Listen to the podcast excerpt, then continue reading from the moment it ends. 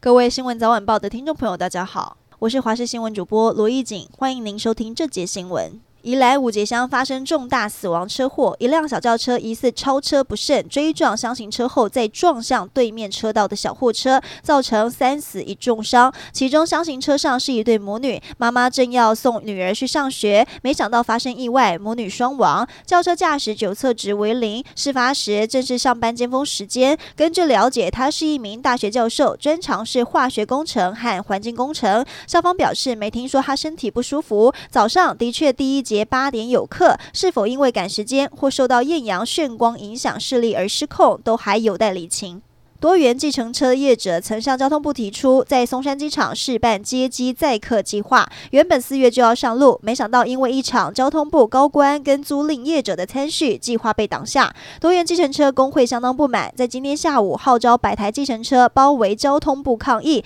并公开参叙录音档，要求交通部彻查，让官员下台。对此，交通部长王国材表示，五月二十六号有跟业者讨论，当时各方反对声音都很大，希望多元计程车能。更理性沟通，抗争无法解决问题。南韩一位女直播主来台湾观光旅游，在淡水巴里骑脚踏车时，却遇上一名男子骑机车尾随，中途甚至伸出咸猪手要碰触她的大腿，全程被直播镜头录下来，放送到韩国。新北警方将男子带回警局，但因为该案属于告诉乃论，直播主已经返回韩国，选择不提告，男子恐怕因此逃过法律制裁。